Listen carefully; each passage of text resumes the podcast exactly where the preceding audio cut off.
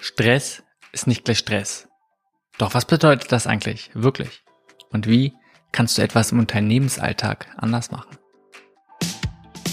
Hi, mein Name ist Simon Schubert und du hörst Perspektive Gesundheit. Der Podcast mit andersdenkenden Idealisten sowie Changemakern und ihren Geschichten, wie sie etwas verändern. Lass uns erkunden, wie wir die Welt ein wenig gesünder, nachhaltiger und glücklicher gestalten können. Diese Folge ist mit Dirk Schippel. Wir sprechen über Stress im Unternehmenskontext, wie entsteht und was du dagegen tun kannst. Vor allem reden wir jedoch darüber, wie wir entspannt, zufrieden und engagiert sein können. Dirk ist ein Stress- und Burnout-Experte, der sein Fachwissen leicht, verständlich statt irgendwie staubtrocken rüberbringt. Sein Schwerpunkt liegt bei Impulsvorträgen, Workshops, Coachings und ist alles im Rahmen von betrieblichen Gesundheitsmanagement. Dabei verzahnt er die Gebiete Psychologie und Wirtschaft eng miteinander, um möglichst auf alle Facetten des Arbeitslebens einzugehen. Das Gespräch mit Dirk ist wirklich sehr interessant und hat mir viel Spaß gemacht. Leider gab es ein Problem mit der Technik, sodass ungefähr ab dem ja, ab ein Drittel des Gesprächs bin ich nicht mehr gut zu verstehen, da ja irgendwie das Standardmikrofon meines Laptops auf einmal nur noch aufgenommen hat.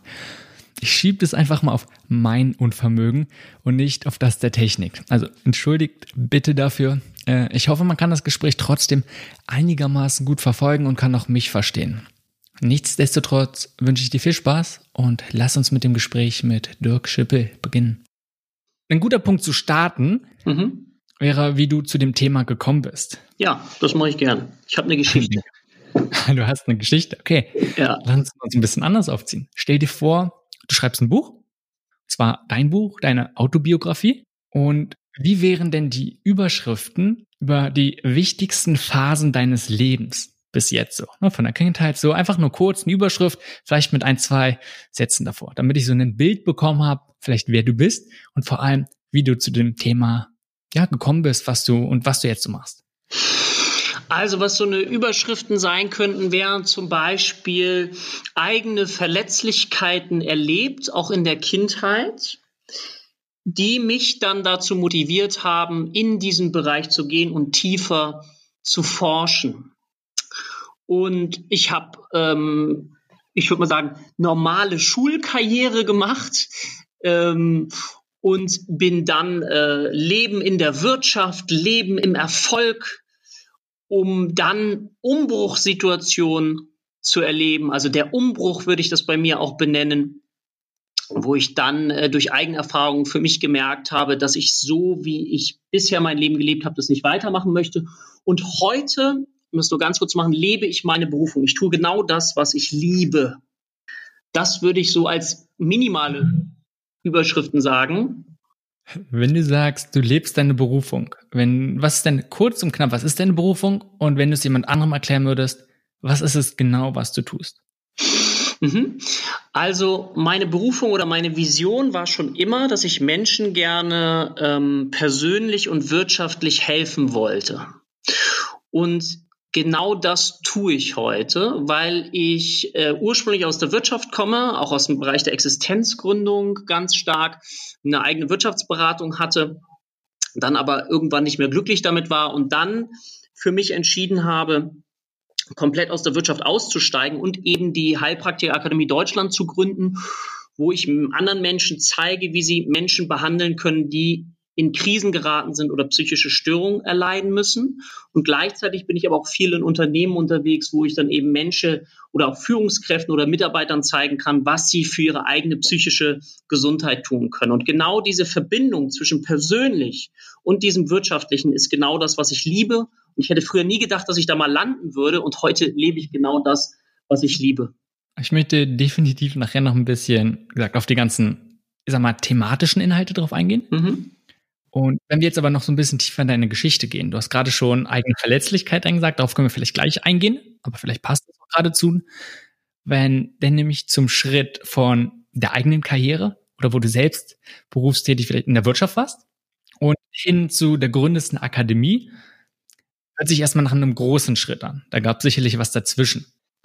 Ja, absolut. Also ähm, erst muss man sagen, dass ich, ähm, ich komme ja aus der Wirtschaft, habe da Ausbildung gemacht und habe mich mit knapp 24 Jahren selbstständig gemacht mit einer eigenen Wirtschaftsberatung. Und ich komme aus Lübeck und ich habe mir so ein Ladenbüro, so ein Schaufensterbüro angemietet und war richtig jung, dynamisch und wollte richtig was bewegen im Leben und war auch echt Geld getrieben, was aus meiner Geschichte herrührt, wo ich vielleicht gleich noch ein bisschen was erzählen kann und habe eben geackert und geackert und geackert und habe dann angefangen, meinen Biorhythmus immer mehr zu verschieben. Also das heißt, ich habe teilweise bis drei, vier Uhr, fünf Uhr in der Nacht gearbeitet, habe dann bis zwölf geschlafen und bin dann abends wieder unterwegs gewesen, wenn Menschen Zeit hatten, über ihre wirtschaftlichen Konzepte zu sprechen.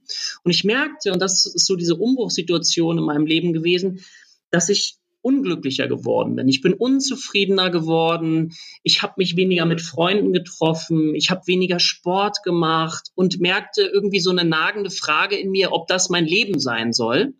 Und dann hatte ich ein Erlebnis, was ich nie vergessen habe und was letztendlich so der Tipping Point war für mich, mein Leben so zu hinterfragen und mein Leben auch ziemlich stark zu verändern und auch radikal zu verändern. Und zwar war das eine Situation, es war Freitagnacht auf Samstagmorgen. Es war drei Uhr in der Früh und ich war wieder ganz wild und wichtig dabei, irgendwelche wirtschaftlichen Konzepte da zu erarbeiten mit Anzug und Krawatte, wie man das in dem Business so macht. Völlig bekloppt halt. Und dann kamen so drei Jugendliche an meinem Schaufenster vorbei. Und das waren so zwei Jungs und ein Mädel. Und die kamen gerade vom Party machen. Das merkte man, weil die haben echt schrecklich gesungen. Aber ich habe die noch gar nicht gesehen. Die gingen dann wohl an meinem Schaufenster vorbei dann haben die mich anscheinend eine Zeit lang beobachtet. Was macht da so ein Typ um drei Uhr nachts mit Anzug Krawatte? Was macht der da am Wochenende? Und dann haben die irgendwann ihre Köpfe so gegen die Scheibe gepresst, haben so geklopft und haben mir alle drei so einen Scheibenwischer, so eine Art Vogel eben gezeigt, um mir zu signalisieren, sag mal, was machst du denn da für Quatsch? Und das war für mich damals so ein Tipping Point, dass ich so mich von oben betrachtet habe und mich gefragt habe, ist das was du dein Leben lang machen möchtest. Und da habe ich für mich erkannt, dass ich das auf keinen Fall mein ganzes Leben lang machen möchte und bin dann damals komplett aus der Wirtschaft ausgestiegen und habe eben ich studiere nochmal was anderes. Ich habe Sozialpädagogik studiert, Betriebspsychologie und habe dann die Heilpraktikerakademie eröffnet. Und das Entscheidende ist, dass ich eben heute genau das tue, was ich liebe. Und ich bin davon überzeugt, dass wenn wir etwas tun, was wir lieben, dass wir im Leben überproportional erfolgreicher werden können. Und mit Erfolg meine ich nicht nur das Geld, was ich früher gedacht habe, sondern heute meine ich eben dieses Gefühl von einem glücklichen, ja, und zufriedenen Leben. Da gehört das Geld mit dazu, auf jeden Fall, aber es ist nur noch ein Aspekt aus meiner Sicht von einem glücklichen und zufriedenen Leben. Und somit lebe und liebe ich meine Vision und helfe anderen Menschen. Und für mich gibt es heutzutage nichts Schöneres, als genau das zu tun, was ich heute tue. Okay, voll gut. Weil du gerade gesagt hast, wenn wir etwas lieben, sind wir deutlich erfolgreicher. Denkst du, oder man hat ja oft diesen Rat, man soll seine Leidenschaft suchen, etwas, was man wirklich gerne macht. Denkst du, es ist ein guter Rat und denkst du, dass man wirklich mal lieben muss? Ja, also ich bin äh, kein Verfechter von blindem Leidenschaftsfolgen, also dass man seiner Leidenschaft folgt, sondern ich glaube schon noch, dass es ein bisschen Sinn und Verstand haben sollte. Aber ich lasse mich gern von einer Sache ein bisschen leiten. Und zwar hm, gibt es, finde ich, ein ganz, ganz schönes Buch und das heißt Fünf Dinge, die Sterbende bereuen. Und das ist ein Buch einer australischen Krankenschwester, die Menschen am Ende ihres Lebens befragt hat, was sind die Dinge in ihrem Leben, die sie bereut haben. Jetzt muss man ehrlich sein, es war keiner dabei, der gesagt hat, boah, ich hätte gern mehr Zeit im Büro verbracht. Das war nicht Top 1 Antwort, aber was häufig kam, war die Antwort, ich hätte gern mehr Zeit mit meiner Familie verbracht, mit meinen Freunden. Ich hätte sogar gern mal gewusst, mit was für Kollegen arbeite ich eigentlich zusammen. Und zwar, was ist das für ein Kollege, was ist für ein Mensch dahinter? Und was noch häufig war, dass viele Menschen interessanterweise gar nicht so sehr die Dinge bereut haben, die sie getan haben, sondern die Dinge, die sie nicht getan haben. Also wo sie möglicherweise eine Komfortzone überwinden mussten, wo sie ein bisschen ängstlich waren. Und ich glaube, dass genau da an diesen Punkten das Leben anfängt, wo ja Dinge passieren, an die wir uns später auch erinnern können. Und deswegen ist so, glaube ich, dieses, diese, diese Wechselwirkung zwischen seiner Leidenschaft folgen und daraus vielleicht aus seinem Beruf eine Berufung machen, für mich eben auch ein ganz großes Ziel, wo ich eben durch meine Akademie eben auch Menschen helfe, die anderen Menschen gerne helfen möchten. Und dann ist es aber wichtig aus meiner Sicht einerseits genau zu fühlen, welche Werte habe ich, für welche Werte möchte ich stehen, was ist meine Vision und das dann aber eben in einen Plan zu gießen. Da kommt jetzt wieder so diese Existenzgründer in mir durch. Also nicht einfach nur, ach, ich möchte das machen und dann weiß ich eigentlich gar nicht und alles fliegt mir zu. Das meine ich nicht, sondern dann braucht es einen klaren Plan. Wie gehe ich Schritt für Schritt vor, damit ich immer mehr und mehr meine Leidenschaft ja wirklich lieben kann, das, was ich tue, lieben kann. Und natürlich ist es auch so, dass man nicht alle Tätigkeiten, die man macht, lieben wird. Das ist einfach ganz, ganz normal. Aber aus meiner Sicht braucht es dann auf jeden Fall auch einen Plan so eine Art ja, Lebensplan, Businessplan oder wie auch immer man das benennen möchte. Mhm. Ich finde ganz wichtig, was du gerade zum Schluss noch gesagt hast.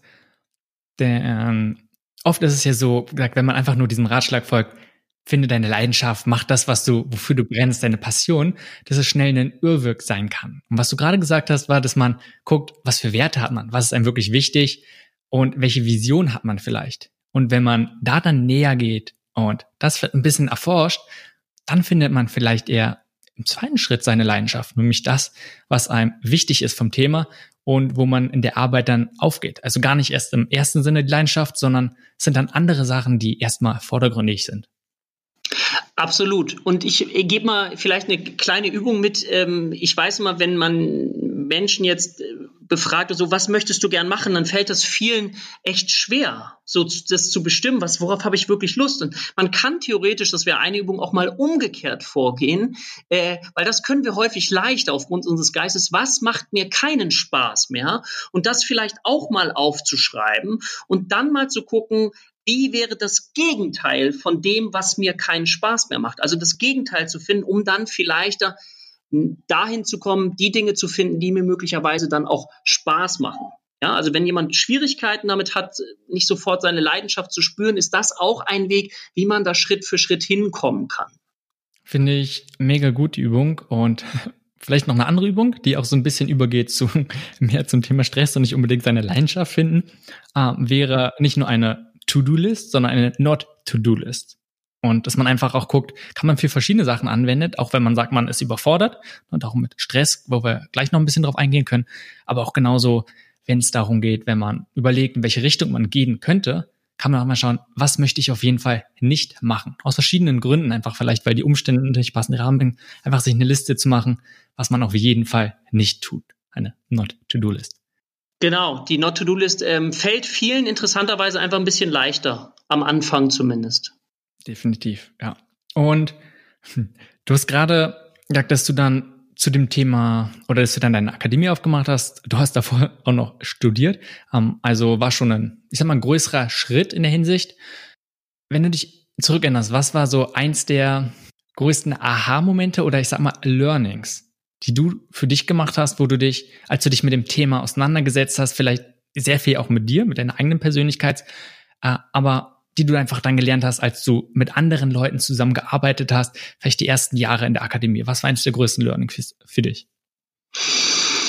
Es gab so einige Learnings. Ähm, ich fange mal vielleicht mit etwas ganz Persönlichem an. Und zwar ist es so, dass ich aus einem Haushalt komme, wo das Thema Existenzsorge immer relativ groß war. Ja, also ich mm, bin allein bei meiner Mutter aufgewachsen mit meinem Bruder zusammen und wenn wir nach Dänemark gefahren sind und andere Kinder einen Hotdog gegessen haben, dann haben wir irgendwie selbst geschmierte Schnitten gegessen und das ist natürlich sehr stark in mir hängen geblieben. So. Und daraus hat sich aber, und das ist ja einerseits eine Verletzlichkeit, äh, mit der man aufwächst, und ich ein Learning, was ich immer wieder auch habe, dann im Bezug auf die Heilpraktikerakademie Deutschland, ähm, ist, dass wenn man Wunden im Leben erlebt hat, und das war für mich eine Wunde, dann ist die Frage, ob ich es schaffen kann, diese Wunde auch in eine Perle zu verwandeln. Was meine ich damit? Zum Beispiel zu mir in die äh, Heilpraktiker für Psychotherapieausbildung kommen häufig Menschen, die selbst auch schon etwas erlebt haben im Leben, vielleicht eine psychische Krise gehabt haben, vielleicht schon mal eine Depression erlitten haben und die mich dann fragen, Dirk, kann ich trotz dieser Verletzung, die ich in meinem Leben schon mal erlebt habe, auch Therapeut werden? Und ich sage dann immer, weil ich davon voll überzeugt bin, ja, unbedingt. Warum? Weil ich davon überzeugt bin, dass gerade derjenige, der schon mal eine Verletzlichkeit in seinem Leben erlebt hat, ganz anders in der Lage ist, jemand anderen zu verstehen, der sich genau gerade in dieser Situation befindet. Also dieses Gefühl von Empathie, von Mitgefühl wird genau dadurch ja eben extrem geschult. Und deswegen bin ich so ein großer Freund von einer Ressourcenansicht. Also welche Perle hat vielleicht meine Wunde, die ich da erlebt habe, wie kann ich das nutzen? Und ich habe das für mich genutzt und habe mir meine Werte aufgestellt und ich habe so zwei Werte, die erstmal an sich möglicherweise konkurrierend daherkommen. Und zwar ist ein großer Wert von mir natürlich Sicherheit. Das ist das, was sich entwickelt hat aufgrund meiner Geschichte. Und auf der anderen Seite habe ich aber diesen Wert von Freiheit. Ja, ich habe einen VW-Bus und dieses Gefühl, der ist ausgebaut, dass ich jederzeit überall hinkommen kann. Und das sind ja erstmal zwei konkurrierende Werte. Aber genau diese Werte sich klar zu machen und zu gucken, wie kann ich die in mein Leben mit einbringen. Ich glaube, das ist die größte Perle und auch somit das größte Learning, was ich in diesen Jahren immer und immer wieder erleben durfte. Eben, also wie kann ich eine Verletzlichkeit oder irgendwas, was ich selber als negativ gedeutet habe, in etwas Positives verwandeln. Und das ist einfach, finde ich, phänomenal schön, wenn Menschen das hinbekommen. Ich finde die Formulierung sehr gut auch. Du hast sehr einprägsam und bildlich die Verletzlichkeit zur Perle machen. Und das ist etwas, was ich auch immer wieder von vielen höre, dass sie ja in der Kindheit bestimmte Erlebnisse gemacht haben, was sie definitiv prägt und auch formt und das dann zur Stärke machen. Du hast es gerade gut formuliert. Äh, siehst du das auch in deiner, also generell, wenn du mit Menschen arbeitest, die das dann schaffen, äh, zu sagen, sie haben, muss ja nicht gleich ein Trauma sein, aber irgendwelche Erlebnisse in der Kindheit und daraus dann äh, eine Profession zu machen, also in diese ja. Arbeit umzuwandeln? Ja, also erlebe ich sogar relativ viel. Und ich erlebe, das wird ja nicht immer so offen kommuniziert, aber auch weil du jetzt sagtest Traumata, ich äh, kenne einige richtig gute Traumatherapeuten, die selber was erlebt haben, aber man kann sich das doch vorstellen, wenn ich selber was erlebt habe, äh, dann forsche ich unglaublich viel nach, was könnte helfen, was könnte wirksam sein, was ist das Neueste, was es auf dem Gebiet gibt. Und ich vertiefe mich so sehr hinein. Und das ist dann ja in Anführungszeichen gar nicht immer richtige Arbeit, sondern ich bin ja so interessiert eben an mir selber, dass es mir selber besser geht, dass eben dadurch eben Professionals gerade entstehen, durch dieses Wissen, durch dieses unglaubliche Interesse. Ja, also definitiv. Es ist auch wieder so ein bisschen, dass man einfach schaut, wie kann man ja das Gute in etwas finden, wie kann man einfach sein Mindset oder seine Einstellung zu einer bestimmten Sachen ändern. Und gerade wenn man immer denkt, oh, man leidet unter einer Sache, einfach mal schauen, wie kann man das anders betrachten, wie kann man das zur eigenen Stärke machen und diese Erlebnisse, die ein, ja, vielleicht selbst unter dem man leidet, trotzdem nutzen, um anderen zu helfen, finde ich einen sehr mächtigen Weg. Ja, und gleichzeitig vielleicht noch, ähm, was ich immer sage, ähm, es ist auch erlaubt, sich Hilfe eben zu holen. Ne? Ich sage immer so schön, keiner kann sich selber kitzeln. Ja, versuch doch mal eine Feder zu nehmen und dir selber unter den Fuß zu halten. Das funktioniert nicht. Da wirst du nicht richtig äh, gekitzelt werden. Das heißt, wir brauchen eben häufig ein Gegenüber, einen Gesprächspartner oder einen Therapeut oder einen Coach. Es ist völlig egal, aber ein Gegenüber, womit wir unsere eigenen Gedanken ordnen können und Menschen, die uns dann inspirieren und die uns einfach weiterbringen auf unserem Weg. Lass uns mal ein bisschen überschwenken zum Thema Stress. Mhm. Und ich denke, das ist ein, ja, ein Thema, was enorm relevant ist und wahrscheinlich immer an Relevanz zunimmt mit der Zeit. Und was, ja, mehr oder weniger jede Person davon betroffen ist. Also kannst du mal gucken, wie du es so siehst. Würde mich auch sehr interessieren, wie deine Wahrnehmung, deine Erfahrung dort ist.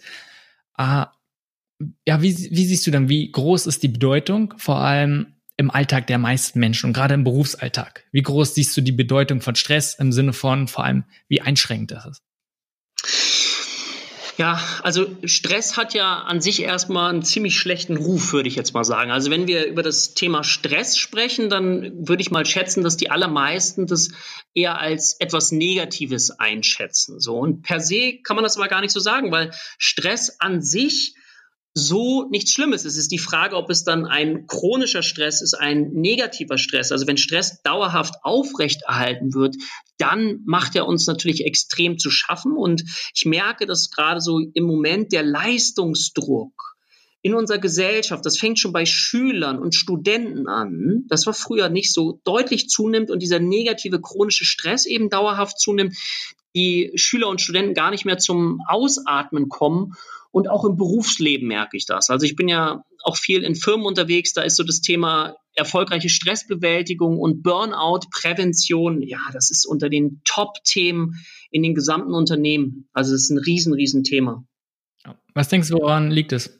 Mm, ich glaube, dass wir haben ja einerseits viele gesellschaftliche Veränderungen, also es heißt, es geht alles immer schneller, ne? digitaler Wandel, alles geht schneller und schneller und schneller. Und ich glaube, äh, dass unser Gehirn da nicht immer so schnell hinterherkommt, das muss man ganz klar sagen. Und ähm, ich habe mal ein Zitat eines Arbeitsmediziners gehört, der die steile These formuliert hat, ähm, Burnout ist die normale Reaktion eines Menschen auf ein krankes System. Also das wäre eine Außensicht. Äh, aber wenn ich mir die Menschen im Einzelnen angucke, dann beschreiben mir sehr viele Menschen, dass sie das Gefühl haben, dass sie immer mehr Dinge in kürzerer Zeit bewältigen müssen. Mit einer gleichzeitigen Angst, wenn ich das auf das Thema Arbeit rübernehme, ähm, vor Arbeitsplatzverlust durch sowas wie Digitalisierung zum Beispiel. Und Angst ist ja nur ganz klar, fördert nicht unbedingt die Kreativität und fördert natürlich Stress und negativen Stress und damit auch die Gefahr, dass ich natürlich daran auch psychisch erkranken kann. Hm, um es mal so ein bisschen auseinanderzunehmen, weil du hast einerseits gesagt, Leistungsdruck und klar kann man sagen, viel von sich selbst, in der Kindheit, von anderen Quellen, Lehrern, äh, Eltern insbesondere, ich kann mir auch vorstellen, gerade durch soziale Medien, also einfach mit den Informationen und Bildern, ähm, was andere von ihrem Leben zeigen. Dadurch entsteht ein ja, Leistungsdruck. Und gleichzeitig, was du jetzt gerade nochmal gesagt hast, ist, dass wir auch in einer Zeit leben, wo sich sehr viel verändert und eine enorme Unsicherheit ist. Dass also kein festen Weg geht, man muss sein selbst seinen Weg finden. Und gerade diese Verbindung, denke ich, von Unsicherheit und ja, Leistungsdruck, woher auch immer, ich glaube, das ist ein ja, besonderer Mix. Zusätzlich vielleicht noch einfach mit der enormen Informationsflut, mit der die meisten von uns völlig überfordert sind. Ja, absolut. Und wenn wir das uns jetzt mal rein psychologisch angucken, ja, dann wissen wir, dass jeder Mensch ähm, vier psychologische Grundbedürfnisse hat. Das eine ist das Thema Bindung. Ja, Bindung und Zugehörigkeit. Heute gibt es, das sage ich immer suffisant so in Vorträgen, wenn bei Ihnen beruflich mal nichts mehr geht, sage ich so dann zu den Leuten, dann empfehle ich Ihnen eine Internetseite und diese Internetseite heißt www.rentafriend.com. Dort kann man sich für 17 Euro die Stunde jemand, also einen Freund mieten, ja, also für 17 Euro die Stunde kann man sich einen Freund mieten oder man kann jemand anders ein guter Freund sein. Daran zeigt sich doch, wie krass unsere Gesellschaft auch unterwegs ist, dass es Menschen, dass es dafür einen Markt gibt. Ja, also immer mehr Haushalte sind singularisiert, immer mehr Scheidungen, das wissen wir alles so. Das ist ein psychologisches Grundbedürfnis. Ein zweites Grundbedürfnis, ich mache es nur ganz kurz, ist das Gefühl von Kontrolle. Und dadurch, dass immer alles so schnelllebig gerade wird, haben viele das Gefühl, dass sie in die Ohnmacht kommen, in die Hilflosigkeit, in die Fremdbestimmtheit. Jeder will was von mir, ich kann nicht mehr. Wie soll ich das alles bewältigen? Und dadurch entsteht ein Gefühl von Ohnmacht. Und das kann uns eben auch krank machen. Deswegen ist ein wichtiges Ziel immer von der Ohnmacht wieder in die Eigenmacht zurückzufinden. Der dritte Faktor ist, das Thema Selbstwert. Ja, ich merke auch bei vielen Menschen in Firmen, wenn sie älter werden, dass sie das Gefühl haben, oh, jetzt werde ich hier fast ausrangiert und dadurch das Selbstwertgefühl, Selbstbewusstsein ganz stark am Sinken ist. Es ist aber ein psychologisches Grundbedürfnis, dass wir das Gefühl haben, ich mache eine Arbeit und es erhöht meinen Selbstwert. Ja, ich tue auch etwas für andere. Und der letzte psychologische, das psychologische Grundbedürfnis ist das Thema ganz einfach wir wollen einfach Dinge tun, die uns Lust machen und wollen eben Unlust, die Dinge, die uns keine Freude machen, ja, nicht machen. Und wenn wir uns jetzt nochmal ein Beispiel vielleicht nehmen, ähm, nehmen wir mal das Thema, jemand verliert seine Arbeit. Also er wird arbeitslos. Und jetzt können wir ja mal ganz kurz auf diese psychologischen Grundbedürfnisse gucken. Dann verliere ich unter anderem auch die Bindung und Zugehörigkeit, weil ich bin ja nicht mehr in der Arbeitsstelle tätig. Ich habe möglicherweise eben keine Orientierung und Kontrolle mehr. Ich fühle mich hilflos, weil ich gar nicht weiß, wie soll es mit mir weitergehen. Ich bin vielleicht schon ein bisschen älter, finde ich einen Job, ähm, habe ich genug Geld, wie soll das funktionieren? Selbstwert. Ja, wie ist das, wenn andere mich fragen, und was machst du beruflich so? Hm, fühlt sich nicht besonders gut an. Manche versuchen das eher zu verheimlichen. Es gibt sogar Menschen, die ihrer Familie vorspielen, indem sie morgens noch aus dem Haus gehen mit ihrer Aktentasche, als wenn sie noch einen Job haben, weil es so ein Gesichtsverlust ist, wenn sie ihrer Familie sagen würden, dass sie keinen Job mehr haben. Ja, und gleichzeitig viertens, ja, das ist natürlich überhaupt nicht mit Lust gewinnen, sondern es ist eine totale Unlust, wenn ich dann keinen Job habe und äh, ja auch keine Möglichkeit mehr habe, eben Geld zu verdienen. Ja, und das ist ein, ganz wichtig, dass wir immer möglicherweise als eine Idee auf unsere psychologischen Grundbedürfnisse gucken. Und wenn es uns gerade nicht so gut geht, auch zu gucken, okay, welches Grundbedürfnis wird gerade nicht erfüllt? Und da kann man sich dann so ein bisschen langhangeln, um eben auch ja sich selbst besser helfen zu können, um von der Ohnmacht in die Eigenmacht zu kommen, um wieder mehr zu Bindung, Zugehörigkeit zu finden und so weiter und so weiter. Ja, finde ich voll gut und ich finde es auch mehr gut, wenn man es einfach mal so ein bisschen umdreht und gerade als Arbeitgeber, also wenn man mehrere Mitarbeiter hat, da mal zu gucken, welche Bedürfnisse haben die denn und wie kann ich dann probieren, mein Unternehmen irgendwie zu formen, die Arbeit so zu gestalten, dass die nicht nur die Bedürfnisse irgendwie gestillt werden, sondern bestmögliche Voraussetzungen zu schaffen. Also wenn man mal umdreht oder ich sag mal, ein bisschen, was sich orientiert, ist erstmal der Punkt von Kontrolle oder ich finde Selbstbestimmtheit ein gutes Wort, dass sie also einen gewissen Freiraum haben, sich selbst entfalten können, dann ja verbunden sind mit den anderen Mitarbeitern, einfach du ein Gefühl von Gemeinschaft hast und gleichzeitig, dass man auch merkt, man macht irgendwie so Fortschritte und man merkt schon bei diesen paar Sachen, die Arbeit der vieler Leute sieht absolut nicht so aus. Und ich glaube, was noch ein ganz großer Punkt ist, du hast so mit Lust gesagt als Bedürfnis. Ich würde es sogar fast noch ein bisschen größer sagen. Das hast du vorhin gemacht mit den Werten.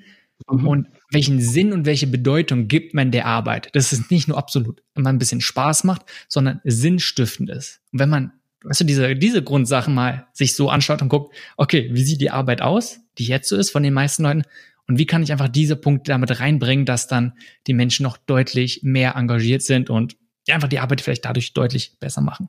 Ja, absolut. Also die viele Menschen heutzutage, die in diesem normalen Arbeitsleben Arbeitstrotz sind, spüren auch den Wunsch nach einer Veränderung, also nach einer Transformation eigentlich, ja. Und es gibt ja diesen transformativen Führungsstil auch, der genau diese Idee hat, mit Sinn und Werten zu führen. Aber das braucht eine komplett veränderte Sichtweise. Wenn du magst, erzähle ich dir auch gern mal ein Beispiel von einer Firma, die das für sich, finde ich, sehr, sehr interessant umgesetzt hat. Ja, sehr gerne. Und zwar ist es eine Firma aus Holland, die nennt sich Birdsock. Die, das heißt übersetzt eigentlich Nachbarschaftshilfe. Und da hat sich äh, ein Holländer wie die ambulante Krankenhilfe so funktioniert. Und jetzt können wir das eigentlich auf Deutschland genauso übertragen. Wir können uns mal angucken, wie funktioniert das bei uns. Und wenn wir da so ein bisschen hintergucken, weil, gucken, weil es ja ganz viel auch in den Medien war, ist das sehr betriebswirtschaftlich orientiert. Ja, also da sitzen Manager, die versuchen die Zahlen irgendwie zu verbessern. Lass uns kurz überlegen, wie ist das in Deutschland oder auch eben in Holland vorher organisiert gewesen? Man hat da irgendwie eine Krankenschwester, die fährt zu einem Patienten hin, hilft ihm und ist dann wieder weg. Dann haben irgendwelche Manager sich überlegt, boah, die haben ja zwischendrin Leerlaufzeiten. Das geht ja gar nicht. Wir müssen das so organisieren wie so ein Taxiunternehmen, wo die alle unterwegs sind. Dann schicke ich die eine dahin, dann ist die fertig, dann schicke ich die andere dahin, um möglichst schnell überall zu sein. Dann äh, ist es so, dass man geguckt hat, oh, es gibt ja Krankenschwestern, die sind schon länger dabei und Krankenschwestern, die sind noch nicht so lange mit dabei, also haben mehr Erfahrung und andere haben nicht so viel Erfahrung. Also sollten wir dafür sorgen, dass die, die mehr Erfahrung haben, die komplizierteren Fälle machen. Gleichzeitig hat man geguckt, wie lange dauert das denn so, wenn man einer Patientin einen Strumpf anzieht, drei Minuten, wenn man mit der Duschen geht, acht Minuten. Man hat also Standards gebildet, wie lange etwas dauern darf. Und dann hat man Barcodes an die Tür gemacht. Das heißt, ich komme als Krankenpfleger dahin, gehe mit dem Barcode, scanne kurz ab. Das heißt, jetzt bin ich da. Dann ziehe ich das ganze Programm runter und dann gehe ich raus. Und dann wird geguckt, na, ist der in seiner Zeit gewesen oder nicht? Und wenn ich dann nicht in meiner Zeit bin, dann muss ich gegebenenfalls für Strumpf anziehen oder Duschen nochmal nachgeschult werden. Das muss man sich mal vorstellen. Ich werde dann nachgeschult, wie ich effektiver jemanden duschen kann. Was passiert dadurch? Erstens, kann man sich vielleicht vorstellen, dass der Patient sich nicht besonders wohlfühlt, oder? Wenn er da immer eine andere Bezugsperson hat, er ist eigentlich nur eine Ware, ne? sagt der Patient vielleicht, Mensch, ich habe äh, vom Arzt doch gerade jetzt eine neue Medikation bekommen, die muss irgendwie noch angepasst werden. Das hört derjenige, der Krankenpfleger, gar nicht, weil er so in seinem Rad ist, wo er gleich alles hin muss. Also die Patienten sind unzufrieden.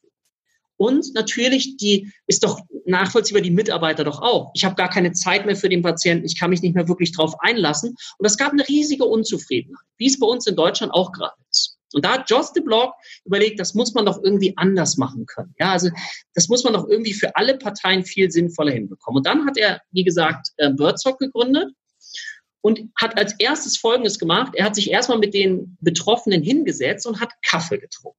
So, Was ist diese Idee vom Kaffee trinken? Erstmal geguckt, welche Ressourcen sind denn da? Kennen Sie eigentlich Ihre Nachbarn? Wie ist es? Ah, Sie haben Kontakt, äh, Sie haben eine Tochter, aber Sie haben gerade keinen Kontakt mehr, weil Sie sich gestritten haben. Darf ich da nochmal einen Kontakt herstellen? Also man sucht nach ganz viel Ressourcen, Nachbarschaftshilfe und so weiter und so weiter. Dann haben die dafür gesorgt, dass äh, ein Patient maximal nur zwei Krankenschwestern hat. Also die haben die Sinngebung wieder zurückgebracht für die Mitarbeiter und für die Patienten. Und die haben das alles entflochten und haben, wie gesagt, wieder zurück zu dieser sinnhaften Tätigkeit. Ich verkürze es mal kurz. Es sind zwei Unternehmensberatungen, KPMG, Ernest Young, die das komplett analysiert haben und festgestellt haben, dass Birdtalk viel weniger Stunden der Krankenkasse verbraucht als die anderen Unternehmen äh, und dadurch viel effektiver sind.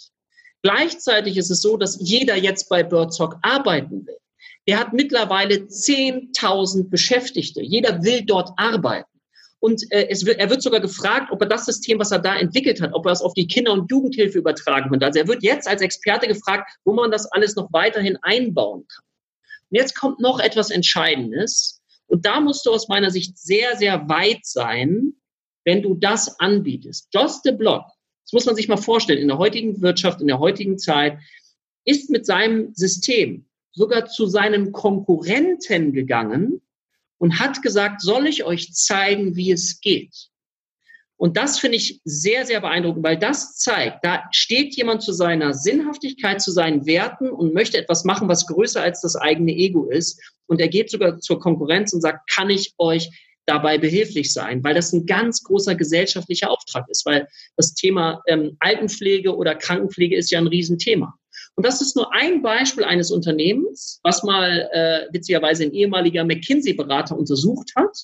Und es gibt eine ganze weitere Anzahl von Unternehmen, die mittlerweile viel mehr in diese Sinnhaftigkeit gehen, in dieses, was es größer macht. Und das Verrückte daran ist, es ist genauso betriebswirtschaftlich sinnvoll, nur ein ganz anderer Ansatz. Aber die Mitarbeiter und diejenigen, die Patienten oder wie auch immer, sind eben viel, viel glücklicher und zufriedener. Das heißt, es muss ja einen Weg geben, man muss sich möglicherweise eben nur überlegen, wie kriege ich das umgesetzt? Und dafür muss ich natürlich auch als Unternehmer mein eigenes Denken verändern. Ich muss bereit sein, mein Denken zu verändern, weil gerade junge Menschen, wenn sie jetzt so in Betriebe kommen, haben nicht mehr so viel Lust auf Autorität. Ja, also dieses Thema, dass da ein oberer Chef ist und von oben herab alles diktiert, äh, darauf stehen junge Menschen einfach heutzutage nicht mehr. Und vielleicht abschließend dazu, die, was so eine Idee machen kann, die größer ist als unser Ego, zeigt eben ähm, die ganze Klimadebatte. Da sind ganz junge Menschen, die für etwas stehen, was größer als sie selber ist. Und das schweißt unglaublich viele Menschen zusammen. Und damit zeigt sich, dass Sinnhaftigkeit und Werte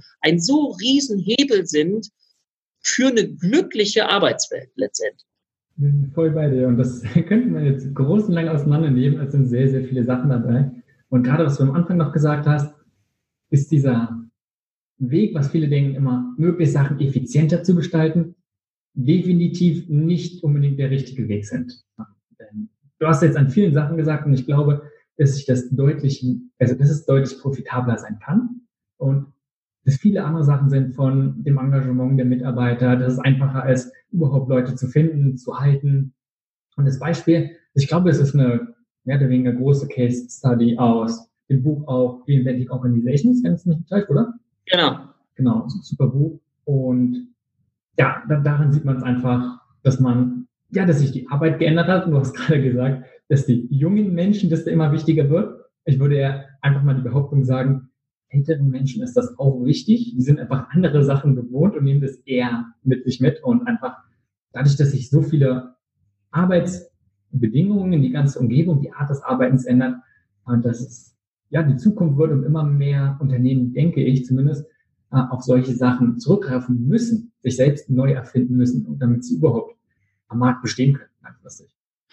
Ja, und was ich immer wieder sehe, ist auch mit der Unterschiedlichkeit lernen umzugehen. Ja, ich bringe nochmal so ein weiteres Thema mit rein, die unterschiedlichen Generationen. Ich weiß nicht, wie weit du oder die Zuschauer sich auskennen mit dieser Z. Also es ist die Frage, wann ist jemand geboren und welche Bedürfnisse hat er. Und da ist es so, dass eben ähm, unterschiedliche Bedürfnisse da sind. Also diese Generation Y, diese Y-Generation, die Mark Zuckerberg, Facebook-Generation, die haben ganz gerade so, so diesen Wunsch Work-Life-Blending. Also das heißt, wenn ich, ich möchte auch mal später zur Arbeit kommen, wenn ich vorher noch einen Kaffee trinken gehe. Ja, das ist mir einfach wichtig und, und ich möchte eine freie Zeiteinteilung haben. Sind übrigens auch, ist auch die Generation, die noch am leichtesten ausgenutzt werden kann. Wenn der Chef abends um 18 Uhr sagt, ja Mensch, Herr Müller, ich brauche noch eine PowerPoint-Präsentation, äh, morgen früh um 8, aber machen Sie sie, wann Sie wollen. Sie können sich die Freizeit, die Zeit frei einteilen.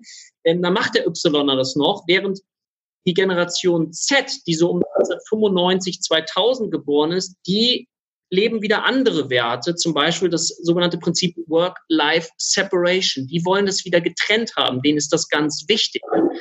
Das ist wichtig, das in Unternehmen auch zu kommunizieren. Da bin ich eben auch viel unterwegs, weil wenn man Babyboomer, also wenn man ältere Generation hat, jüngere Generation, dann gibt es da eben häufig Stress, weil unterschiedliche Werte da sind. Und der erste Schritt ist erstmal ein gegenseitiges Verständnis zu schaffen, dass da andere Werte im Spiel sind. Und wenn wir das schaffen, auf einer ganz menschlichen Art und Weise und uns da begegnen können und ich deinen Wert, der dir wichtig ist, ernst nehme und ihn versuchen zu fühlen, und du das mit meinen Werten auch magst, dann kommt etwas ganz, ganz Schönes zustande und man kann dann richtig tolle Synergien auch auf der Arbeit schaffen. Ansonsten ist es immer so ein Gegeneinander. Und das erlebe ich natürlich am Anfang, bevor ich mit den Firmen arbeite, immer wieder ähm, und sehe dann aber so eine ganz, ganz schöne Entwicklung wenn man einen Schritt zurückgeht und sich eben diese Bedürfnisse der unterschiedlichen, auch Generationen anguckt. Das finde ich wunderschöne Arbeit. Ja, denke ich auch. Ähm, aber auch eine sehr herausfordernde, kann ich mir vorstellen. Und ist jetzt vielleicht nur begrenzt das Thema, was mit Stress zu tun hat, aber gleichzeitig sind ja die verschiedenen Bedürfnisse von den Mitarbeitern, von den Menschen und genauso einfach ja, die Umgebung, die Voraussetzungen, die erzeugen ja vielleicht ähm, ja nicht unbedingt den Stress, aber einfach verschiedene Anforderungen, woraus dann Stress resultieren kann. Und wenn du zum Beispiel in ein Unternehmen reingehst und du solche Sachen siehst, solche Zusammenhänge denkst, und sehr viele tun es ja nicht, ich sag mal, oder sehr viele Organisationen sind sich dem vielleicht bewusst, aber es zu kennen, sich dem bewusst zu sein, ist ja ein Schritt und zu sagen, okay, was tue ich jetzt damit? Was würdest du raten oder was ist der erste Schritt, wo du damit umgehst? Der erste Schritt ist eigentlich, es ist eigentlich immer wie in, in einer Paarberatung auch. Ich mache auch viel Paarberatung. Und das ist eigentlich das Gleiche wie ein Unternehmen. Ist erstmal, der erste Schritt ist immer eine Bedürfnisklärung. Also das heißt, welche Werte habe ich, welche Bedürfnisse habe ich, dass man die einfach mal ganz klar auf den Tisch legt entweder als Paar zusammen oder ein Unternehmen, gucken sie an und sagen, ach, das ist dir wichtig? Das war mir gar nicht klar. Das war mir gar nicht so bewusst, dass dir das wichtig ist. Und da kann man von außen denken, das gibt's doch gar nicht. Die sitzen den ganzen Tag im Büro miteinander oder haben privat eine Beziehung oder was auch immer ähm, und reden nicht darüber. Aber das ist häufig der allererste Schritt. Das ist der erste Schritt. Und der zweite Schritt ist ein Bewusstsein für den anderen zu schaffen, mit seinen, wie gesagt, Gefühlen und Wünschen und auch Sehnsüchten. Also was steckt dahinter? Das Konzept der Wertschätzung. Ich erlebe immer wieder in Unternehmen, dass es dort solche Sätze gibt, äh, die sind zwar nicht ganz laut ausgesprochen, aber so Gehalt ist schon Lob genug. Ja. Und wir wissen, wenn wir uns das Thema Wertschätzung angucken, dass das ein entscheidender Faktor für den Erfolg eines Unternehmens ist. Wenn da gelebte Wertschätzung stattfindet, also wenn da wirklich mal ein Dankeschön da ist oder wenn wirklich gelobt wird, dann wissen wir rein, rein hirnphysiologisch, ich möchte gern Werbung dafür machen, rein biologisch, warum es sich lohnt, andere wertzuschätzen. Weil wenn wir das tun, werden drei Hormone ausgestoßen. Das erste Hormon, das kennen viele, das ist das Dopamin. Das ist so ein Glücksbotenstoff, der mich motiviert, wenn ich eine Aufgabe gerade gemacht habe, zum Beispiel eine Arbeitsaufgabe, mich motiviert weiterzumachen. Ja, ich habe das hingekriegt und möchte weitermachen. Das zweite ist das Oxytocin. Das ist ein Bindungshormon. Ja, das ist somit das wichtigste Bindungshormon alle Frauen kennen das, wenn sie mal ein Baby auf die Welt gepresst haben und dann liegt das Baby da so vor ihnen und sie denken, wow, das ist das schönste Wesen, was die Welt je gesehen hat. Und Jemand anders könnte das sagen, kann man so sehen, muss man nicht so sehen. Aber da wird eben Oxytocin, dieses Bindungshormon ausgestoßen. Ja? Kein Mann würde auf die Idee kommen, wenn er gerade seinen Harnstein rauspresst, zu sagen, oh, du bist aber süß. Also das hat was mit Lebewesen zu tun, mit Begegnung. Ja? Und das dritte Hormon, und das ist ein ganz entscheidendes, sind endogene Opioide. Oh mein Gott, was sind endogene Opioide? Ich mache es ganz einfach. Wir haben festgestellt, wenn ich das Gefühl habe, ich bin eingebunden in einen ganz tollen Kollegenkreis, Freundeskreis, habe ich überproportional weniger Schmerzempfindung. Das heißt, das sind endogene Opioide. Das lindert Schmerzen. Fühle ich mich wohl in meiner Arbeit, habe ich überproportional weniger Schmerzsymptome, bin überproportional weniger krank.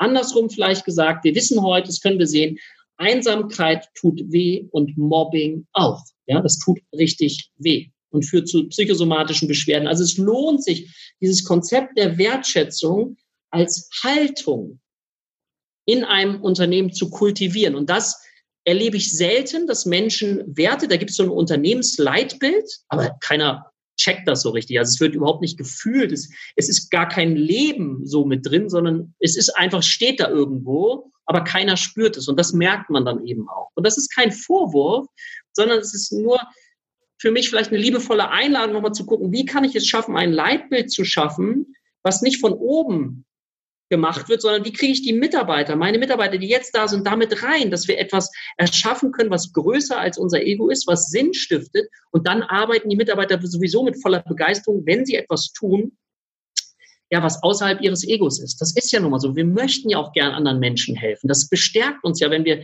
jemand anders mal richtig geholfen haben. Wie zehren wir selbst davon. Ja, und das ist das Tolle, aus meiner Sicht eine komplette Win-Win-Situation. Ja, wenn ich jemandem helfe, dann fühle ich dieses beseelte Gefühl, ich habe jemandem geholfen.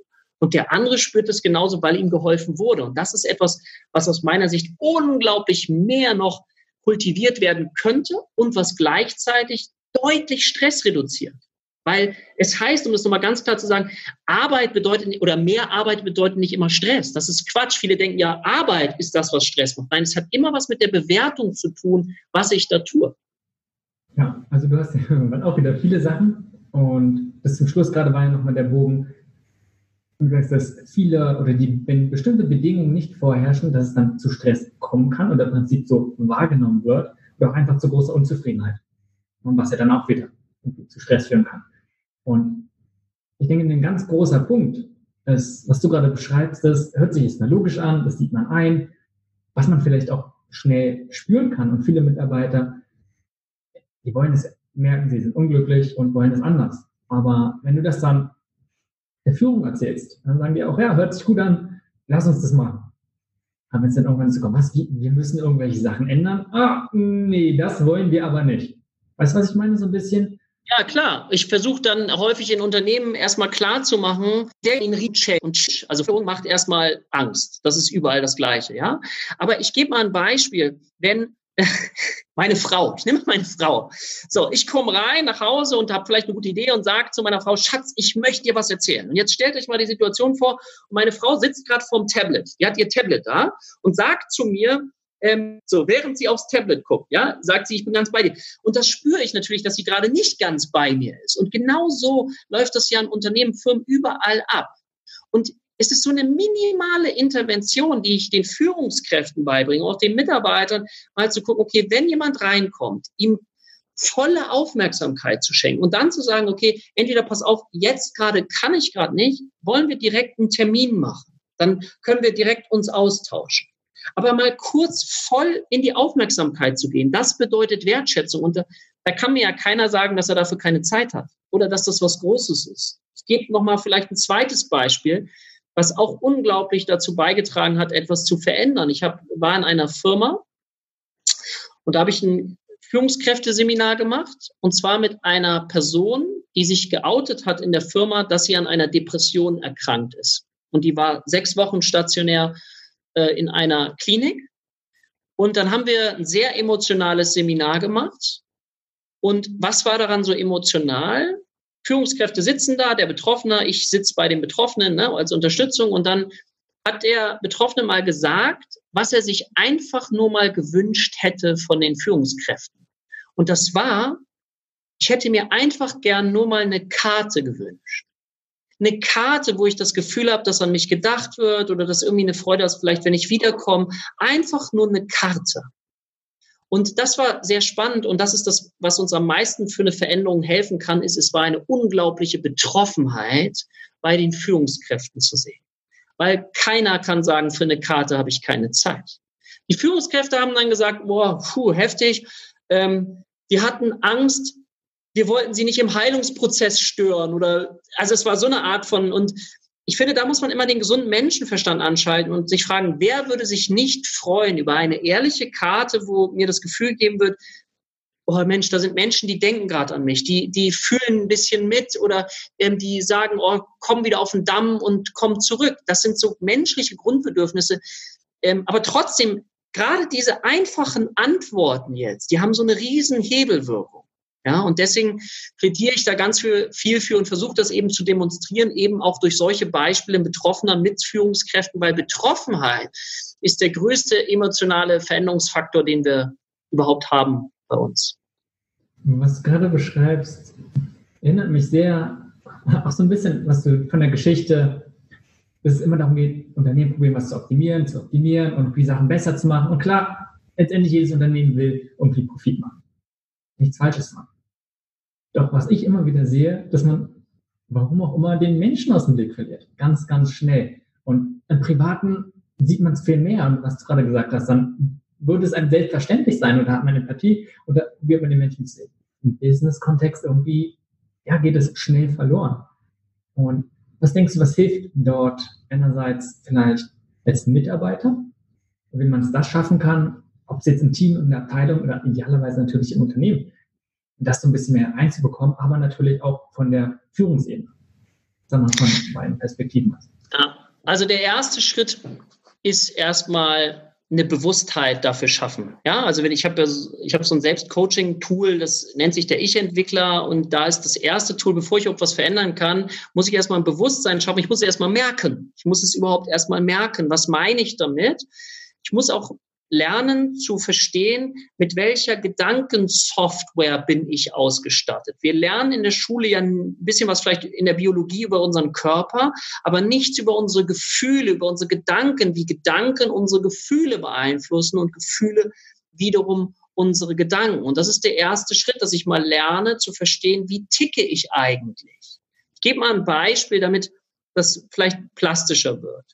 Es gibt so ein Modell, das nennt sich innere Antreiber. Das haben viele schon mal gehört, so dass in mir so innere Antreiber am Werk sind, die mein Leben beeinflussen. Beispiel Perfektionismus. Kennen viele. Viele kennen so dieses, oh, ich bin so perfektionistisch, vielleicht merken sie es auch gar nicht. Und die Frage ist mal, und das meine ich mit Ich-Bewusstheit zu verstehen, wie ist sowas entstanden? Wie entsteht so ein innerer Antreiber, perfekt sein zu müssen? Und der kann zum Beispiel dadurch entstehen, dass ich früher als kleiner Junge in der Schule war und stell dir das mal vor und die Zuschauer vielleicht auch oder Zuhörer, dass heute gibt's die Mathearbeit zurück, ja, und ich war nie besonders gut in Mathe und ich bin extrem aufgeregt, ich weiß, die Mathearbeit gibt's heute zurück, wow, wow, wow. Und jetzt ist in der zweiten Stunde Mathematikunterricht, der Lehrer kommt hin, hat das ein Heft und sagt, am Ende teile ich die Mathearbeiten aus. Boah, der Puls geht immer höher und höher, du kannst das Ende der Stunde gar nicht abwarten. Und dann kommt das Ende der Stunde und er verteilt die Hefte auf die einzelnen Pulte, auch auf dein Pult. Und du machst dein Heft auf und du warst, wie gesagt, in Mathe nie eine besondere Leuchte. Und auf einmal steht da eine 2 Du hast noch nie eine 2 geschrieben. Du bist voller Freude, voller Euphorie. Du bist völlig glücklich, weil du es noch nie geschafft hast und möchtest unbedingt deinen Eltern davon erzählen, damit sie stolz auf dich sind. Du kannst es kaum abwarten, nach Hause zu kommen und deinen Eltern davon zu erzählen. Du, die Schule ist irgendwann zu, äh, zu Ende. Du gehst nach Hause, du rennst nach Hause. Wer kennt das vielleicht nicht noch von früher? Und dein Vater ist da, deine Mutter ist noch nicht da und dein Vater sitzt so im Sessel von der Zeitung und du sagst zu deinem Vater, Papa, ich muss dir was erzählen. Ich, wir haben heute die Mathearbeit zurückbekommen und, und ich habe eine 2 geschrieben. Ich habe eine 2 geschrieben, voller Freude, voller Euphorie. Und dein Vater sagt zu dir an dieser Stelle, und wer hat eine 1 geschrieben? Oder, und wie ist die Arbeit denn ausgefallen insgesamt? Und dann passiert etwas mit uns, was uns von diesem euphorischen Gefühl, von Glücksgefühlen voll runterprescht. Richtig, ich bin noch nicht gut genug oder ich bin nicht gut genug. Und das ist ein Gefühl, wenn wir das ab und zu erleben oder emotional sehr tief erleben, dann begleitet uns das unser gesamtes, Klammer auf, Arbeitsleben und stresst uns extrem, weil ich alles tue, auch bei meinen Chefs, überall, um gut genug zu sein. Und das sorgt dafür, dass ich ausbrenne, Stress habe, Burnout bekomme, in Anführungszeichen. Perfektionismus an sich ist erstmal eine Ressource. Es ist super, wenn jemand sehr gut arbeitet. Aber wenn es gesundheitsschädigend ist und ich alles darauf abziele, dann macht es uns eben krank. Und das ist nur ein Antreiber. Es gibt viele Antreiber. Mach es anderen recht, streng dich an, beeil dich und so weiter. Ich wollte nur kurz verdeutlichen, dass der erste Schritt ist, um etwas zu verändern, ist, dass ich ganz ehrlich reinschaue, vielleicht auch mit dem Gegenüber und gucke, wie ticke ich, was bewegt mich, weil das ist eben sehr, sehr unbewusst. Viele Menschen haben das eben nicht direkt plastisch da. Ja, das Bewusstsein hat so ungefähr die Größe von einem Toastbrot und das Unbewusste von einem Fußballfeld voller Toastbrot. Also kann man erahnen, schon immer mit den Vorsätzen, das kennt man doch auch, ich will es ja, aber es funktioniert nicht. Und deswegen, erster Schritt ist erstmal klar zu verstehen, wie ticke ich. Und das in der Offenheit zwischen Führungskraft, Mitarbeiter als gemeinsamen Verbund. Dann kannst du richtig Grenzen sprengen. In der Geschichte sind so viele Sachen drin. Ne? Erstmal finde ich, passt sehr gut was zu dem, was wir vorhin drüber gesprochen haben, dieses Verletzlichkeit zur Perle machen. Man muss ja nicht immer gleich eine Berufung oder ein Beruf daraus sein, aber einfach zu schauen, okay, was habe ich erlebt und was beeinflusst mich noch maßgeblich und das dann auch zur Stärke zu machen. So wie du gesagt hast, ähm, perfektionistisch kann sicherlich sehr viel dann schädlich sein, aber zu sagen, man, hier einem ist wichtig, man probiert es sehr gut zu machen, ist eine wunderbare Eigenschaft und danach zu streben, etwas schön zu machen, Meisterschaft in was zu erlangen. Und ein anderer Punkt, den sehr gut war, einfach von der Sicht des Vaters, dass man immer sich bewusst sein sollte, nur weil man selbst etwas nicht als verletzlich wahrnimmt, heißt es nicht, dass beim anderen nicht ankommt. Und darum kann man einfach mal schauen, wie ist die Situation des anderen. Und heißt nicht, dass man sich verstellt und man wird sicherlich nie immer den anderen hineinschauen, einfach dafür, damit man sich so ein bisschen bewusst wird. Und es erinnert mich auch an so eine, ja, wenn es um Führung geht, dass man sich selbst kennt, seine Leute und seine Sachen. Das heißt, einerseits, ja, guckt, wie reagiert man auf andere Menschen, bei dem, was man sagt. Gleichzeitig, einfach weil wir jetzt Beführungsaufgaben auch waren, so ein bisschen, zu gucken, wie, was für Auswirkungen haben denn andere Mitarbeiter oder Teammitglieder untereinander. Dann natürlich auch so ein bisschen die Rahmenbedingungen, um zu gucken, was gibt es für Firmenrichtlinien, was gibt es gesetzliche Richtlinien. Ich erinnere mich gerade nur einfach so bei, bei der Geschichte, dass man so viel daraus ausholen kann, was du gesagt hast.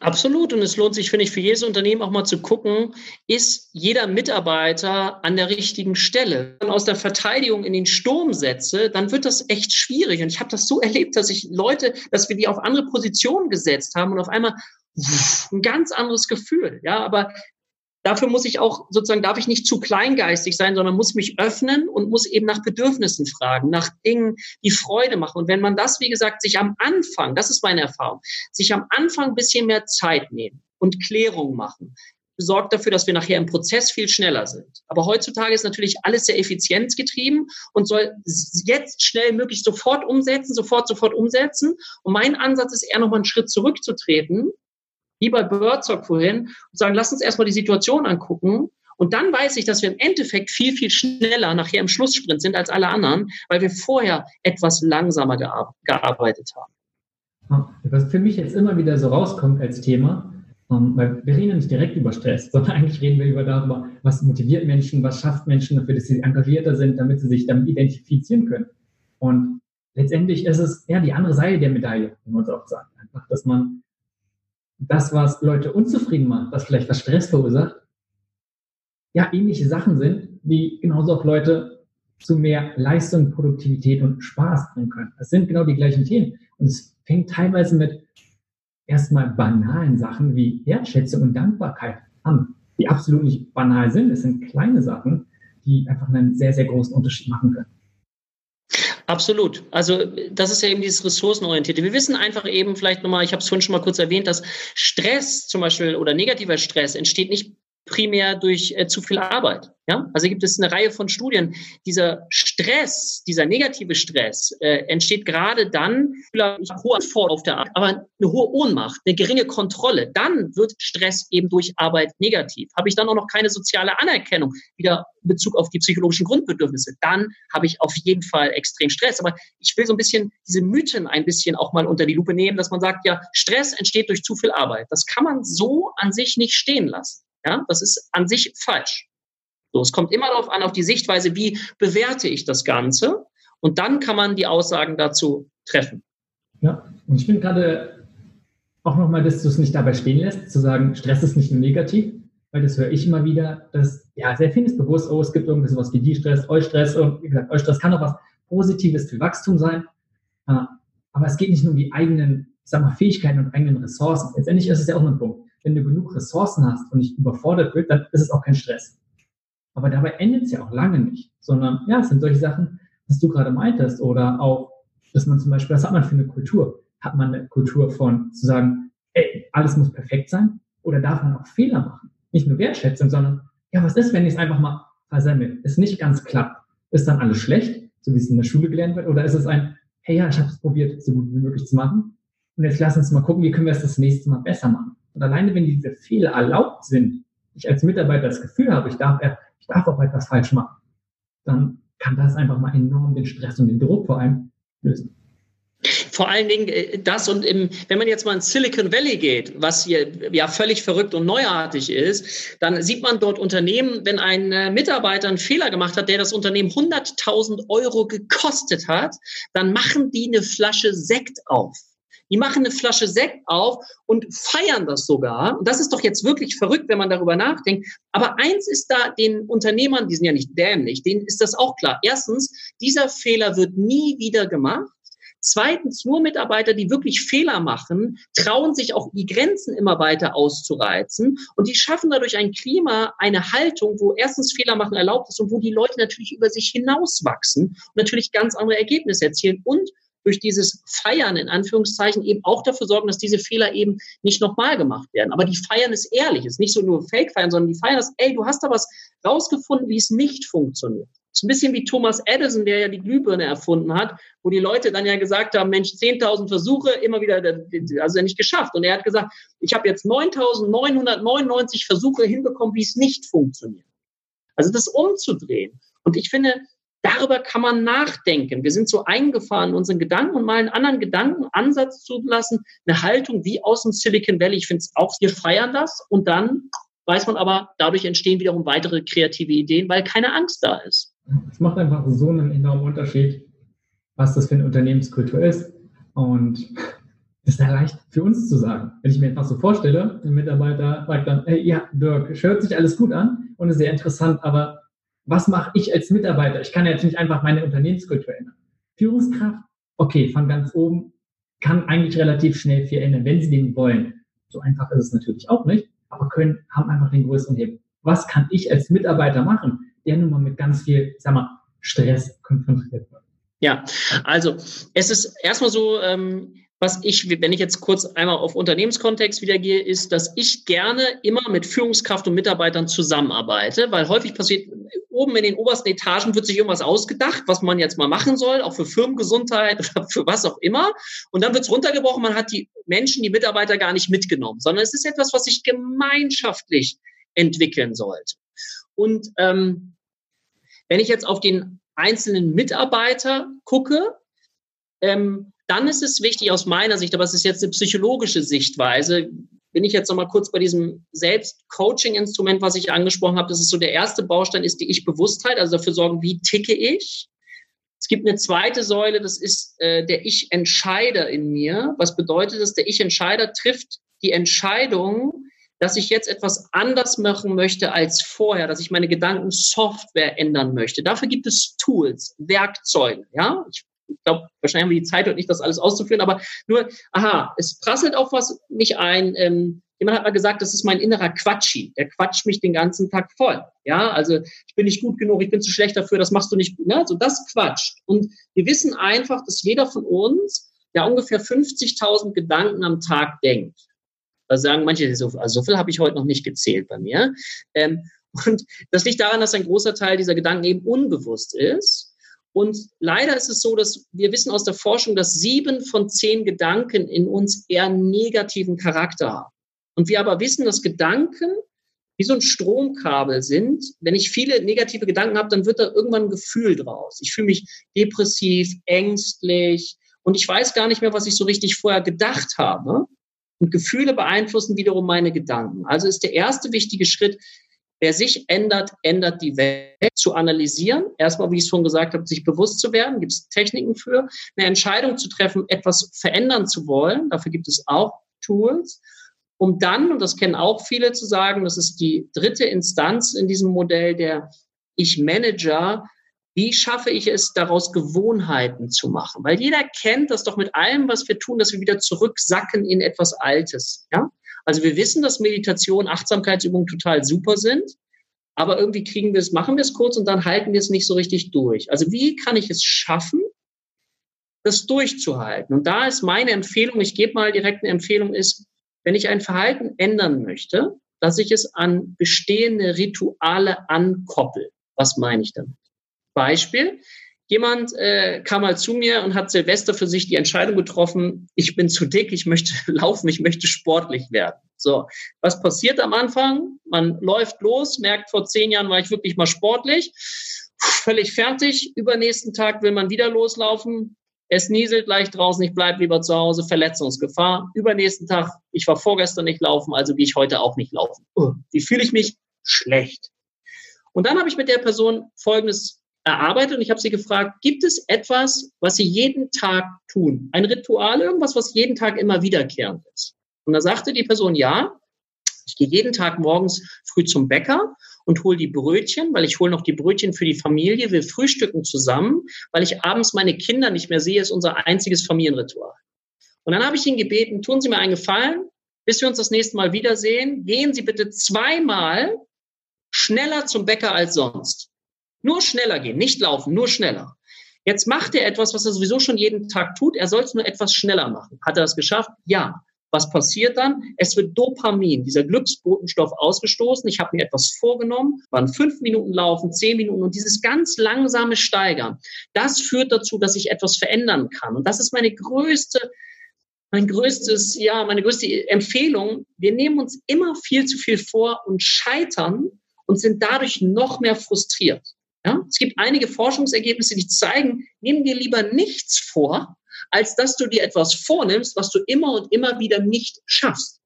Und da geht es um ganz, ganz kleine Kleinigkeiten. Wenn jemand fitter werden will, sage ich, mach bitte einmal am Tag eine Liegestütz. Und da hat auch noch nie, ob Mitarbeiter, Führungskraft, Vorstand zu mir gesagt, aber also dafür habe ich keine Zeit. Wo soll ich denn eine Liegestütz unterbringen? Das kriege ich nicht hin. So.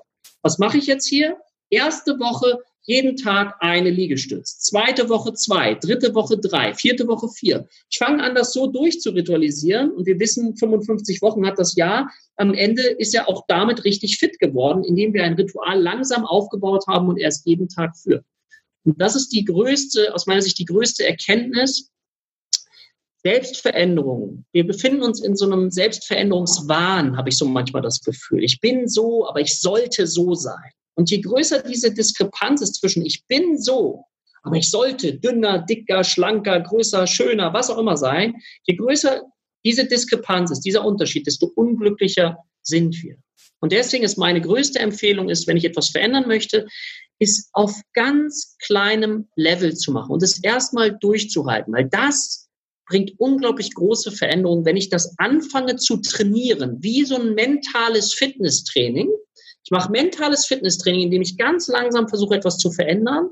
Das stärkt meine Muskeln und dann kann ich nachher die größeren Veränderungsschritte einleiten. Und das eben langsam zu machen. Ich gehe auch nicht ins Fitnessstudio und nehme gleich die 200 Kilo Hanteln, sondern ich fange ganz langsam an. Das tun aber viele nicht, fallen zurück und sind dann frustriert und demotiviert, Selbstwertgefühl sinkt und so weiter und so weiter. Und da müssen wir einen ganz anderen Ansatz finden. Und das wäre ein Beispiel dafür. Ja, finde ich sehr gut. Also gerade einfach diesen Punkt zu sagen, ganz klein anfangen, too small to fail, finde ich immer gut. So ganz klein anfangen, ganz klein steigern und dann, man muss nicht immer was Neues anfangen. Äh, Glaube ich, das ist so ein Punkt, auch was du gerade gesagt hast. sondern man kann auch einfach sagen, hey, was macht man schon und was hinzufügen? Also Habit Stacking einfach betreiben. Man muss nicht etwas ersetzen. Ansonsten das Thema Gewohnheiten finde ich sowieso mega spannend, auch nicht nur für Individuen, sondern auch im Unternehmenskontext funktioniert das ja ähnlich. Das einfach mal betrachten, zu gucken, hey, wie kann man, was für Gewohnheiten, was für Rituale gibt es denn im Unternehmenskontext und wie kann ich da die gleichen Mechanismen genauso anwenden, um was zu verändern. Ja, das glaubt man manchmal ja nicht. Vielleicht nur ganz, da gibt es ein Unternehmen, in dem ich selbst groß geworden bin, wo äh, jahrelang immer das Telefon hat geklingelt, keiner will rangehen, keiner geht ran und irgendwann schreit der Büroleiter, jemand muss ans Telefon gehen. und da geht trotzdem keiner ran. Und das sind so Kleinigkeiten, wo ich denke, wird dann so halb nicht drüber geredet, verdrängt und dann geht das halt so ein paar Jahre so. Also das finde ich immer absolut faszinierend. ja, sehr geil sowas, ja. Ähm, ich glaube, wir sind dabei schon gut, so einen Bogen zu schaffen zu den ganzen Themen. Und ich würde einfach so auf ein paar Sachen nochmal kurz und knapp, und das interessiert deine Meinung zu so ein paar Fragen. Und du machst ja viel im Bereich von betrieblichem Gesundheitsmanagement. Haben jetzt auch schon teilweise ein bisschen darüber gesprochen. Wo siehst du so die größten Fehler beziehungsweise auch Mythen in Bezug auf betriebliches Gesundheitsmanagement? Äh, ein Mythos, den Zahn kann man aber relativ früh finden, ist, dass betriebliches Gesundheitsmanagement kostet zu viel Geld. Ja, also weil Unternehmen Return of Invest, ne? es gibt aber schon einige Return of Invest Studien, dass man eben zeigen kann, ein Euro bringt eben, was ich fünf bis acht Euro wieder auch zurück. Also das ist so ein Gesichtspunkt, das ist so ein Mythos. Ähm, ja, aber den kann man super entkräften, weil ich gebe mal ein Beispiel vielleicht noch ganz kurz dazu, was super funktioniert. Ich habe zum Beispiel in meiner Praxis, ich komme jetzt selber aus Lübeck, mache das aber auch äh, über Skype oder wie auch immer, da ist es so, dass Mitarbeiter anonym zu mir in die Sprechstunde kommen können und die Firma bezahlt das. Ja, also dadurch ist das auch ein Teil von betrieblichem Gesundheitsmanagement. Die Mitarbeiter haben bei mir die Möglichkeit, ins Coaching zu kommen, in die Psychotherapie, weil die, die Firmen verstanden haben, dass wenn ich die Mitarbeiter entlaste oder sogar die Ehepartner, dass die Produktivität dann einfach steigt. Ja, und das sind so Zukunftsideen, die aus meiner Sicht immer mehr kommen, dass Unternehmen immer mehr verstehen, das kostet gar nicht mehr Geld, sondern das hilft uns eher, weil die Ausfallquote, wenn jemand wirklich mal eine depressive Episode hat und sechs Wochen im Krankenhaus ist Beispiel ja viel, viel teurer. Ist so. Und das ist für mich ein Punkt. Ganz oft geht es ja darum, zu sagen, oh, was ist wie, wie kann man zum Beispiel die Ausfalltage einfach reduzieren, jedenfalls die Krankheitstage. Gleichzeitig, worüber wir viel gesprochen haben, was ist, wenn jemand deutlich engagierter ist? Das bringt ja auch alleine eine enorme Produktivität und Leistung damit ein. Also diesen, einfach von dieser Ecke genauso zu kommen und das zu sehen, dass sich deswegen diese Investition deutlich lohnt. Ähm, hast du sonst einen häufigen Fehler in Bezug aufs betriebliche Gesundheitsmanagement? Ja, dass die, dass die, dass die sehr effizienzgetrieben sind, schnell, schnell, schnell, schnell umsetzen, wie so ein Reparateur. Ne? Also so reparieren sie kurz und den Zahn ziehe ich, da sage ich meistens, zaubern ist eine Tür weiter. Wenn ich was mache, ich zum Beispiel beschäftige mich sehr stark auch analytisch damit. Das heißt, ich gucke mir wirklich das Unternehmen an, Organigramm an und versuche wirklich zu verstehen, weil ich glaube, das ist die Grundlage für alles. Erstmal verstehen, um dann etwas ändern zu können. Ja. Und ähm, das ist so ein bisschen umerziehen merke ich. Ne? Also schnell, schnell funktioniert einfach. Der Seele ist das völlig egal, ob wir schnell sein wollen. Äh, die Seele braucht ihre Zeit. Ja, ich bin da total bei dir. Und wenn du mal guckst, also gerade bei Stress ist ja viel ein Punkt, man fühlt sich überfordert. Oder als einfach Druck von außen. Was ist was, was dir persönlich hilft, wenn du dir mal überfordert fühlst, wenn du dich überfordert fühlst? Gibt es da ein paar Strategien, was du so machst? Ja, ähm, eine Strategie für mich ist in jedem Fall Sport. Also das heißt, ich sag, oder anders zu sagen, den Kanal wechseln.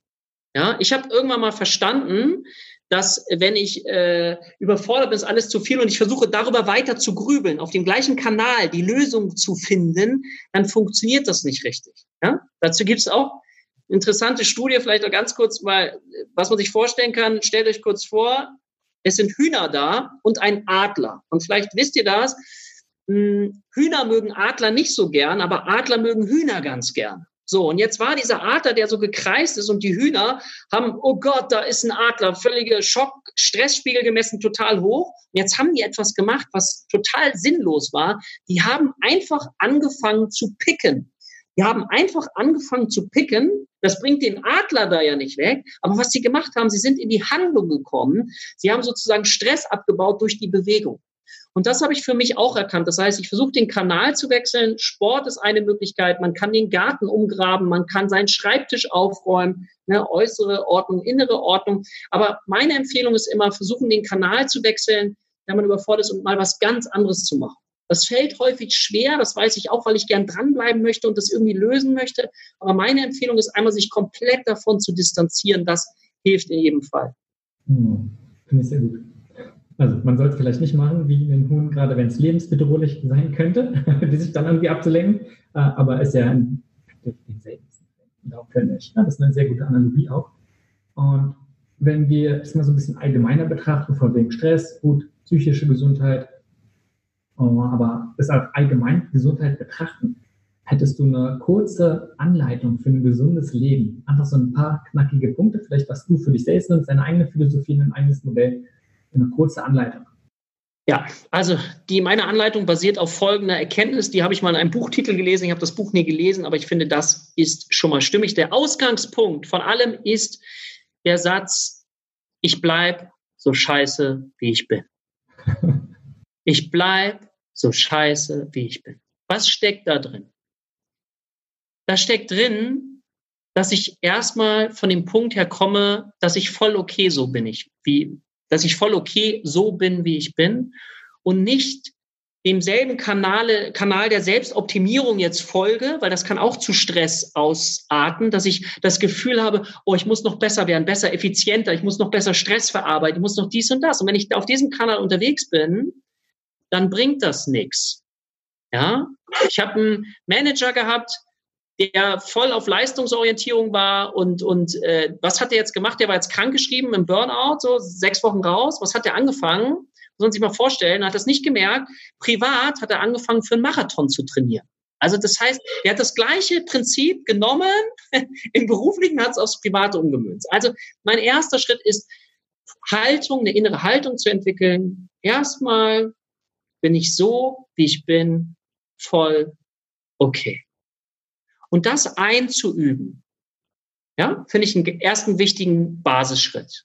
Und von dort aus ist meine Empfehlung eben zu sagen, okay, erstmal beobachte ich mich, wie ticke ich in bestimmten Dingen, welche Dinge möchte ich verändern und die Dinge, die ich verändern möchte, für die mache ich mir dann einen Plan und besorge mir Helfer, unbewusste Helfer durch ähm, Bilder, durch Imagination, durch alles Mögliche, oder auch durch jemand anders, um das mehr und mehr zu vertiefen. Und ein wichtiger Satz bei mir ist immer, Ehrenrunden sind immer erlaubt. Bitte plan gleich schon ein paar Ehrenrunden mit ein. So, also wegzukommen von diesem rein effizienzgesteuerten Gedanken. Das ist so meine, meine Gegenbewegung, um das mal so zu sagen. Das ist die Basis. Und von dort aus eben zu sagen, oh, und jetzt gucke ich mal an. Erstmal bleibe ich so, wie ich bin. Und dann suche ich mir ein, zwei Bereiche, wo ich mal was ausprobiere, wo ich versuche, etwas anders zu machen als sonst. Das ist die Quintessenz. Mach mal etwas anders als sonst. Geh mal links rum anstatt rechts rum. Mach, das sind ganz kleine Dinge. Also wie vorhin mit der Wertschätzung. Einfach mal komplett da sein. Es sind die kleinen Dinge aus meiner Sicht, die unglaublich große Wirkung entfalten und nicht die hochkomplexen Dinge. Finde ich sehr gut. Aber auch wieder, da kann man jetzt, könnte man jetzt sehr viel raus. Wenn jetzt jemand hast, der sagt, er hat es jetzt gehört und möchte tiefer reingehen, auch jetzt im Sinne von Stress, betrieblichen Gesundheitsmanagement oder einfach die Themen, über die wir so gesprochen haben. Was würdest du dem als erste Anlaufstelle vielleicht empfehlen oder auch Ressourcen? Und dann kannst du gleichzeitig vielleicht auch ganz übergehen zu dem, was du machst. Ähm, ja, wenn man sich mehr damit beschäftigen möchte. Ja, also ich glaube, was ganz wichtig ist, ist, dass ich wieder lernen darf, von der Ohnmacht in die Eigenmacht zu kommen. Ja, also wenn Menschen sich heutzutage so ohnmächtig fühlen, hilflos fühlen, wieder einen Weg zu finden, wie ich in die Eigenmacht komme, in die Kontrolle, weil ich weiß, dass das psychisch stabilisierend ist. Das ist so der erste Schritt. Wer Lust hat, sich mit mir zu verbinden, der äh, kann zum Beispiel auf meine Webseite gehen, www.dirk-schippel.com. Und dort biete ich zum Beispiel ein achtwöchiges äh, Online-Training an zum Thema erfolgreiche Stressbewältigung, was von den gesetzlichen Krankenkassen erstattungsfähig ist. Das ist ja vielleicht auch für einige vielleicht interessant. Oder wer sagt, er hat Interesse daran, ähm, auch anderen Menschen zu helfen, die in Krisen geraten sind und sagt, ich würde gerne auch sowas wie Psychotherapie machen. Der kann sich mit uns verbinden auf der Seite www.heilpraktiker-akademie.de und kann dann zum Beispiel lernen, wie er anderen Menschen helfen kann, die in Krisen geraten sind, was viele, viele Menschen heute extrem interessiert. Ich werde alle Sachen auch so, die wir erwähnt haben, jetzt in der Folge auch nochmal verlinken natürlich. Ansonsten denke ich, haben wir einen ganz guten, so verschiedene Blickwinkel sehr gut, denke ich, beleuchtet. Ähm, was ich vor allem interessant fand, auch nochmal, wenn ich so denke aus der Folge, so ein paar Highlights für mich, zu sagen, am Anfang aus deiner Geschichte, dass das Leben zu kurz ist, irgendwas zu machen, vielleicht was einen unzufrieden macht oder wo man, man ja, was einen sehr viel Stress macht und dann einfach mal schaut, was will man wirklich, was denn so Werte, was ist eine Vision, vielleicht die man weiterverfolgen möchte. Dann als zweites die Verletzlichkeit nutzen und das zur Stärke machen, also wie du gesagt hast, aus der Verletzlichkeit eine Perle machen. Und noch ein dritter, es ist auch im Business-Kontext immer um Menschen geht. Das ist auch ganz wichtig, also nicht nur auf irgendwie Sachen immer fokussieren, ey, man muss mal alles optimieren, sondern hey, letztendlich geht es um Menschen. Im Leben aber auch definitiv im Business. Wenn ich, du noch eine Sache hast, die dir so aus dem, aus dem Gespräch besonders wichtig ist oder vielleicht was anderes, was du noch hinzufügen möchtest.